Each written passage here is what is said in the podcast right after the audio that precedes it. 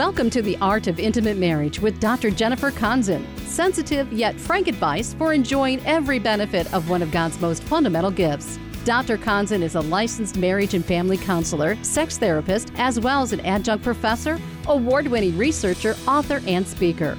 With today's conversation on the biblical approach to fulfilling intimacy in marriage, here's Jennifer. Hello and good morning. You are listening to The Art of Intimate Marriage, and this is Dr. Jennifer Konzen. And we are going to today cover issues with sexual physiology and sexual dysfunction.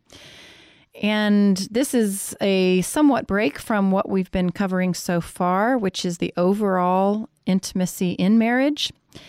And the reason for that is because often for many couples, just having an understanding of the physiology of sexuality and what are some of the dysfunctions in sexuality, the physical dysfunctions that occur in sexuality, in and of itself brings about changes and answers to the problems that they're having. So even when I'm working with couples professionally in my office, I spend some time, foremost, early on in therapy, doing kind of an education session to explain, okay, exactly how, uh, what are all these body parts and how do they work and what affects them. So, we're going to be doing that today. So, for those of you listening, it's important that you know that there is going to be mature content and uh, terminology used today. I'm going to be using very specific terminology, sexual words. And so, if there's young children around, you might want to have them go spend some time doing some other things and not listening to this program if that's a concern for you. We are, the other reason why. Uh, you want to pay attention to this program and whether it's best for you at this time to listen is because for those who have a background either in sexual abuse or where sexual topics bring up a lot of anxiety, you will want to monitor within yourself whether even listening to the description of physiology creates even a greater anxiety or it brings flashes back uh, to some of the scenes and things that happen to you around sexual abuse. So monitor yourself as we're talking today. This is really uh, biological content and physiological content that um, sometimes can trigger individuals depending on their background. What I actually do when I'm working with couples is uh, when we're working in groups, but also even when I have them in my office in private sessions, I play a, a very simple game. And when they're in groups, I have everybody stand up, and there's up on the screen a bunch of different sexual words, such as anus, penis, vagina, orgasm, oral sex, pubic hair, and so on. Anywhere between 12 to 16 different words.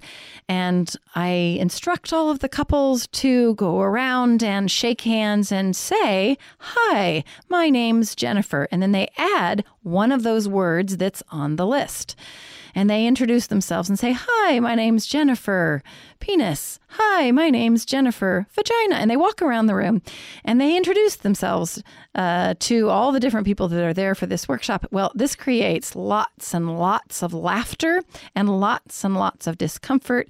And it's fun to watch people. They don't look in each other's eyes because they're using these um, sexual physiological terms that they don't usually use in common conversations. The discomfort around talking about sexuality is very real, very prevalent, very common. And I'm going to be using all of those terms today. So your discomfort level might be high, as it is for those couples who put themselves in my hands in those workshops and overcome some of their anxieties just by laughing about those words. So, if your discomfort becomes high, you may want to go ahead and listen to this program at a later time or with someone that you find, you know, just helps with your level of anxiety. So, the reality is often the terms we use are things like um, your pee pee, your wee wee, and words like that. I'm going to be using words like your vagina and your penis. I'm going to use the word orgasm today, and we're going to talk about how all those things work. We are going to be getting back to issues on intimacy. At this time, though, we're going to be addressing addressing physiological issues that are at play, and education itself can be quite helpful. So, Why? Why? Why is talking about physiology important? Often because there's a lot of myths that we have about sex. Myths even about how sex works, about the different parts of the body involved in sex, about what's normal, what normal, and normal is a problematic word, what normal people do, what's typical, what's common. So there's a lot of myths. And so I'm going to hopefully dispel some of those. And also, even many couples between them, between the husband and wife, they have misunderstandings that are based on a lack of knowledge. So, we're going to cover those. Lack of knowledge can also create higher anxiety. When I educate people on some of these pieces we're going to talk about today, it can actually lower their anxiety around sexuality. And understanding dysfunction, period, is helpful because having misinformation about that dysfunction will actually sometimes make things worse. So, I'm going to cover some of that today.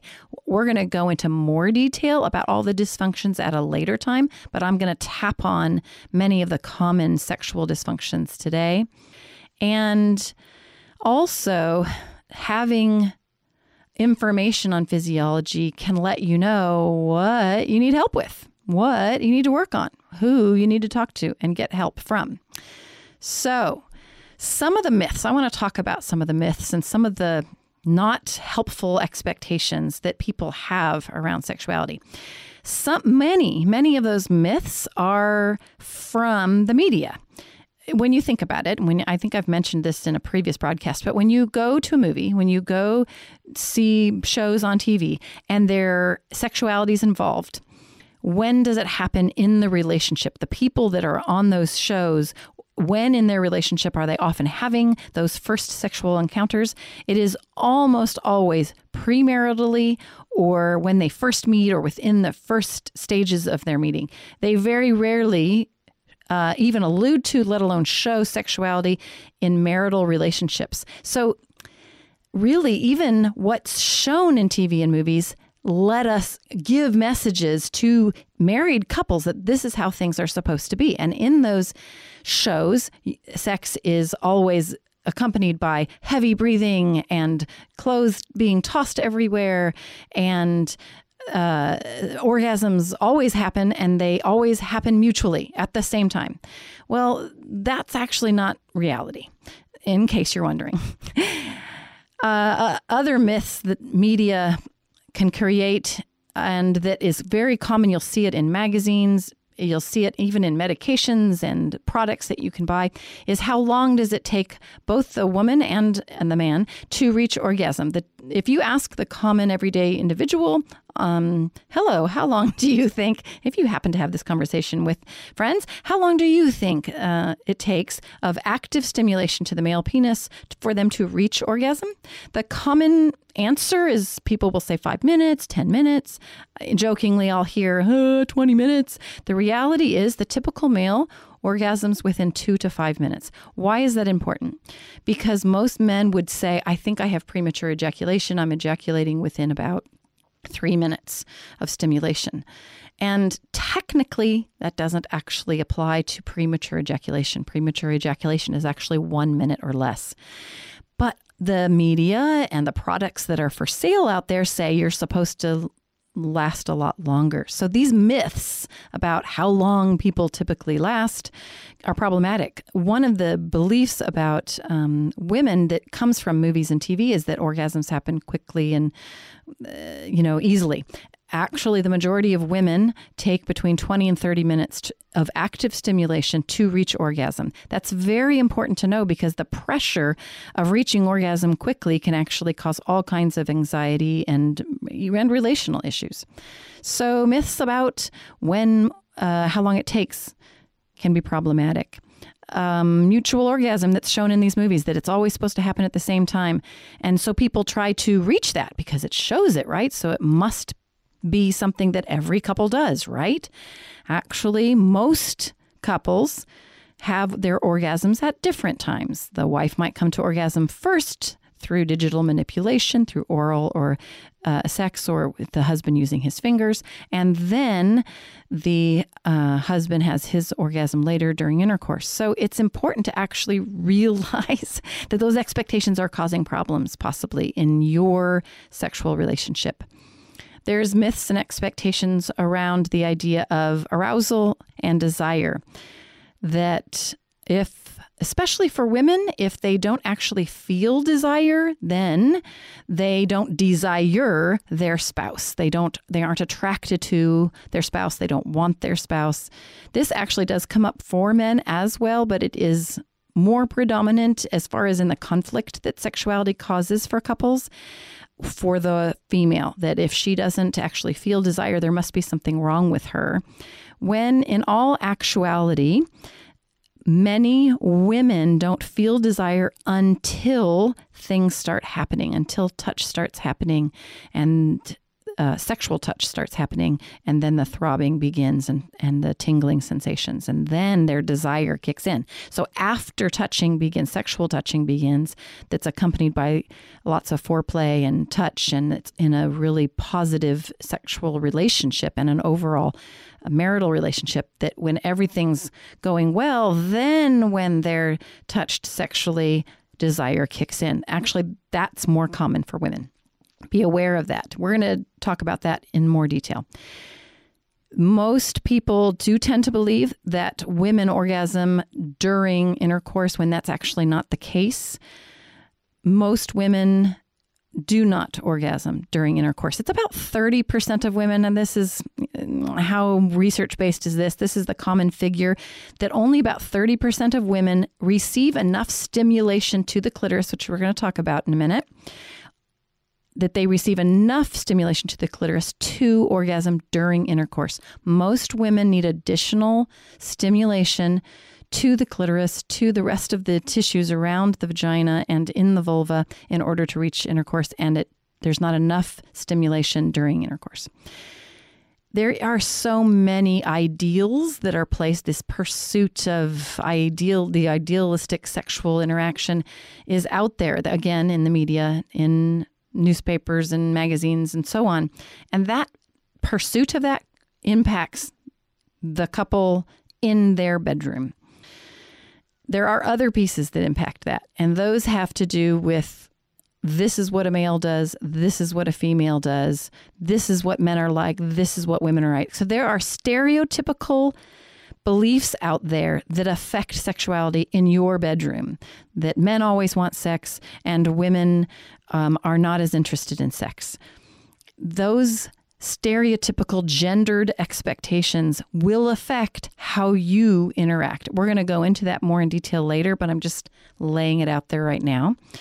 And even within different cultures, there are expectations. Oh, well, Hispanic women are this way, and black men are this way, and Asian women are this way, and white women are this way. There are these cultural as well as racial expectations around sexuality affecting you in your bedroom.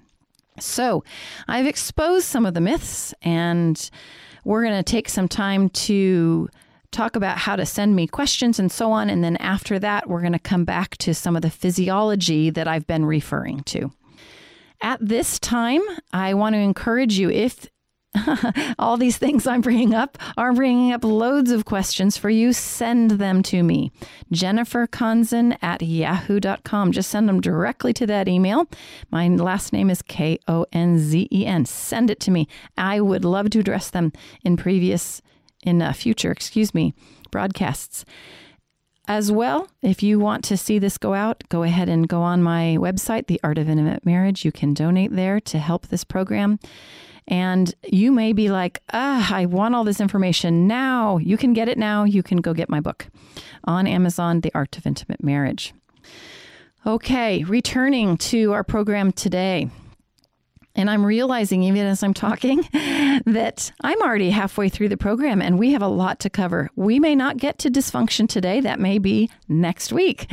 So, we're going to go over some physiology, though, right now. Specific to women, the term that's used for genitalia for women well, the genitalia in the pelvic region is called the vulva. That's the term for the entire area. And the vulva is made up of multiple different parts. Think of it as an oval, as a kind of a wide oval. And there are three different areas that actually have entry and exit points. And those are the anus, the vagina, and the urethra. The anus, think of that oval, and at the bottom is the anus. In the lower half, in a much larger opening, is the vagina. And then up in the upper half of that oval, a very small point is the urethra. That's where the urine comes out. It is important. Most women don't actually know where their urethra is. They think their pee, not most women, but many women think the pee, the urine, comes out of their vagina. It doesn't. It's got its own little tube going from the bladder all the way to the vulva. The uh, urethra actually exits, the fluid exits slightly above the vaginal opening. So here you've got your oval. Now picture in that oval around surrounding the vagina and the urethra are two sets of lips. You have lips that you speak with on your mouth, but you also actually have what they call labia, or in layman's term, lips around your vaginal vulva area. You have two sets of them. You have a very small set called the labia minora. These are a small set of lips very close to the vagina, and then a larger flap of tissue on both sides. They're called the labia majora. These are the large, larger lips, the major lips.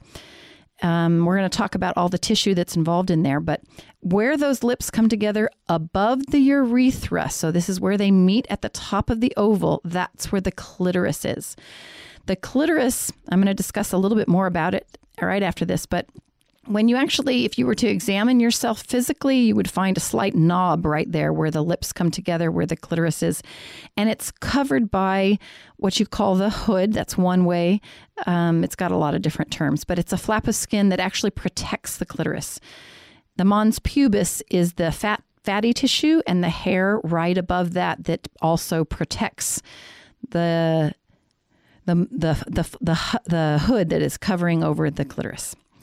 So those are basic physiology. You, there's more to it, which we're going to go into. But underlying those tissues for women, the clitoris, that little knobby part that's at the upper part of the the oval, right, where the lips come together, the clitoris is actually not just that little knob. That's just the head. Like think of the penis. The penis has a head and then it has a shaft, right?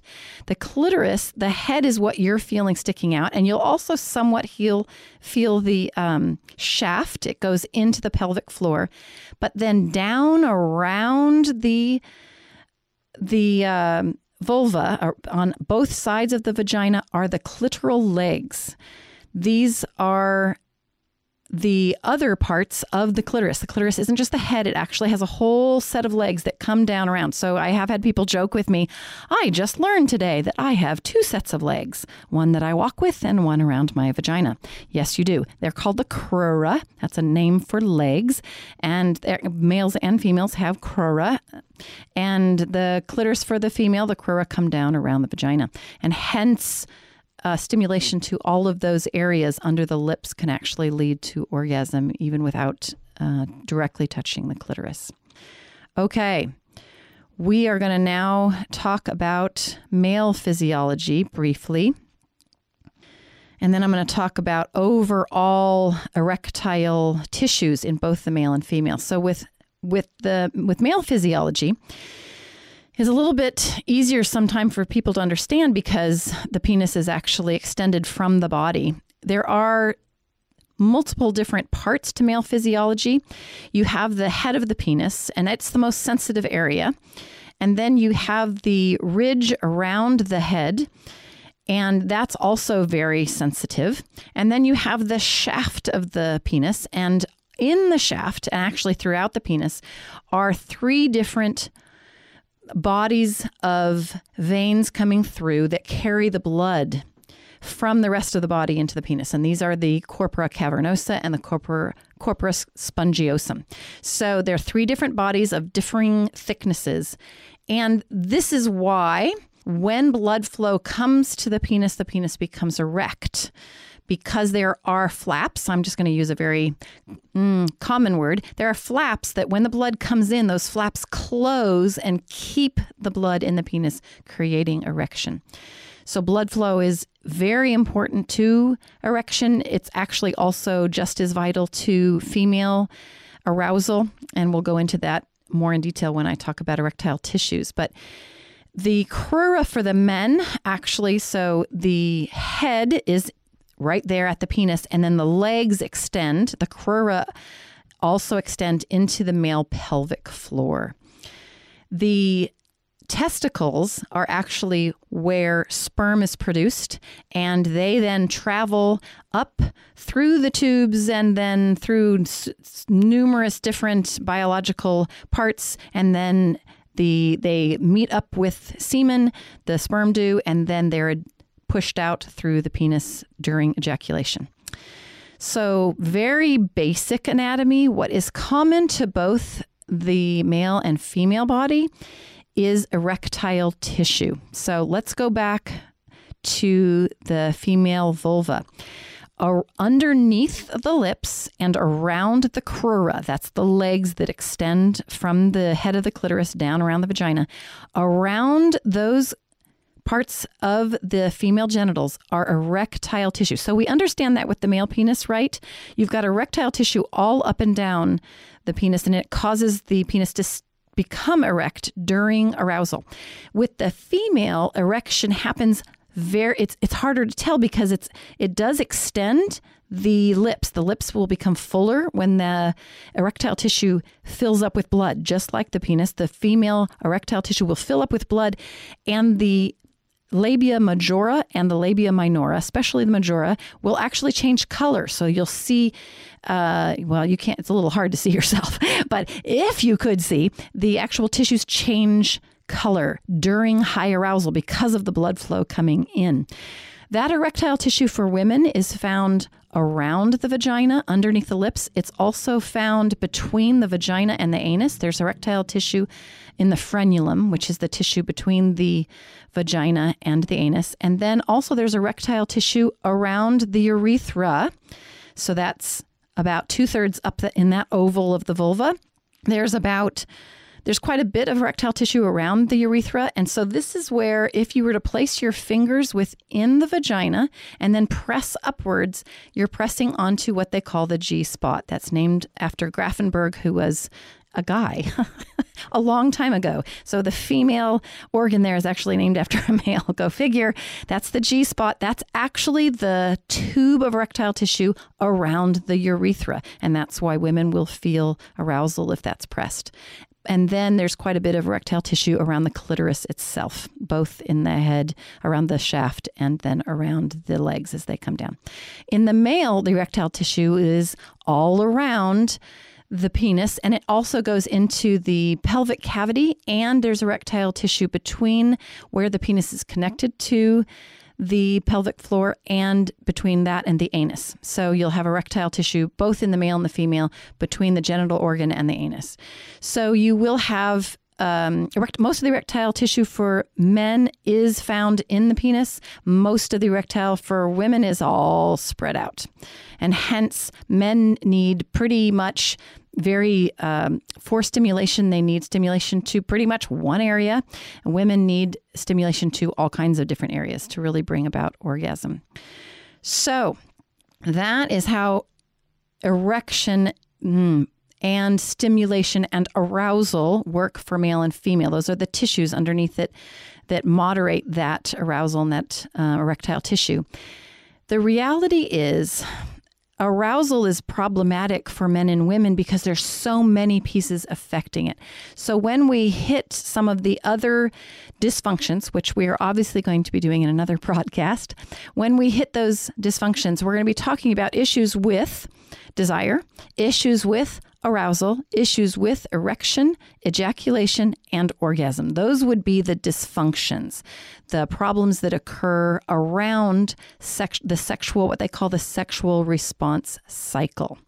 The typical cycle, we're going to talk about this more in a later broadcast, but the typical res- sexual response cycle starts with desire, then it goes to arousal, then it goes to orgasm, then it goes to what you would call resolution. But that doesn't apply to many women, which I spoke about earlier. Many women actually first have to be aroused and then desire kicks in. Well, the dysfunctions are actually the disorders, sexual disorders, are named after those different levels of the sexual response cycle. So they reflect issues with desire, with arousal, with orgasm. Um, specific to women and somewhat with men, you also have sexual pain diagnoses that are common for women. The major ones for women are vaginal pain, problems with orgasm, and low desire, low arousal. The major issues for men are erectile dysfunction, premature ejaculation, and delayed ejaculation. And we will talk about all of those at a later time and all the different things that affect them. So tune in and we'll cover some of those other physiological challenges to sexuality.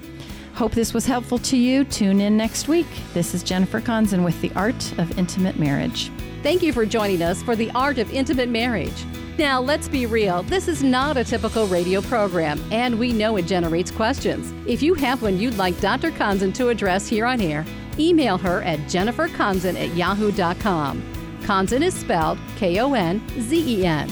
Jennifer Konzen at yahoo.com. We hope today's program was beneficial to you, and if you agree this unique voice should be on the air, your donations will help keep it there. To give or to get more information about the ministry, Dr. Konzen Center for Sexuality in San Diego, or to get more resources for improving intimacy in marriage, visit us on the web at theartofintimatemarriage.com. And for more on experiencing the marriage God designed, join us this same time next week for The Art of Intimate Marriage.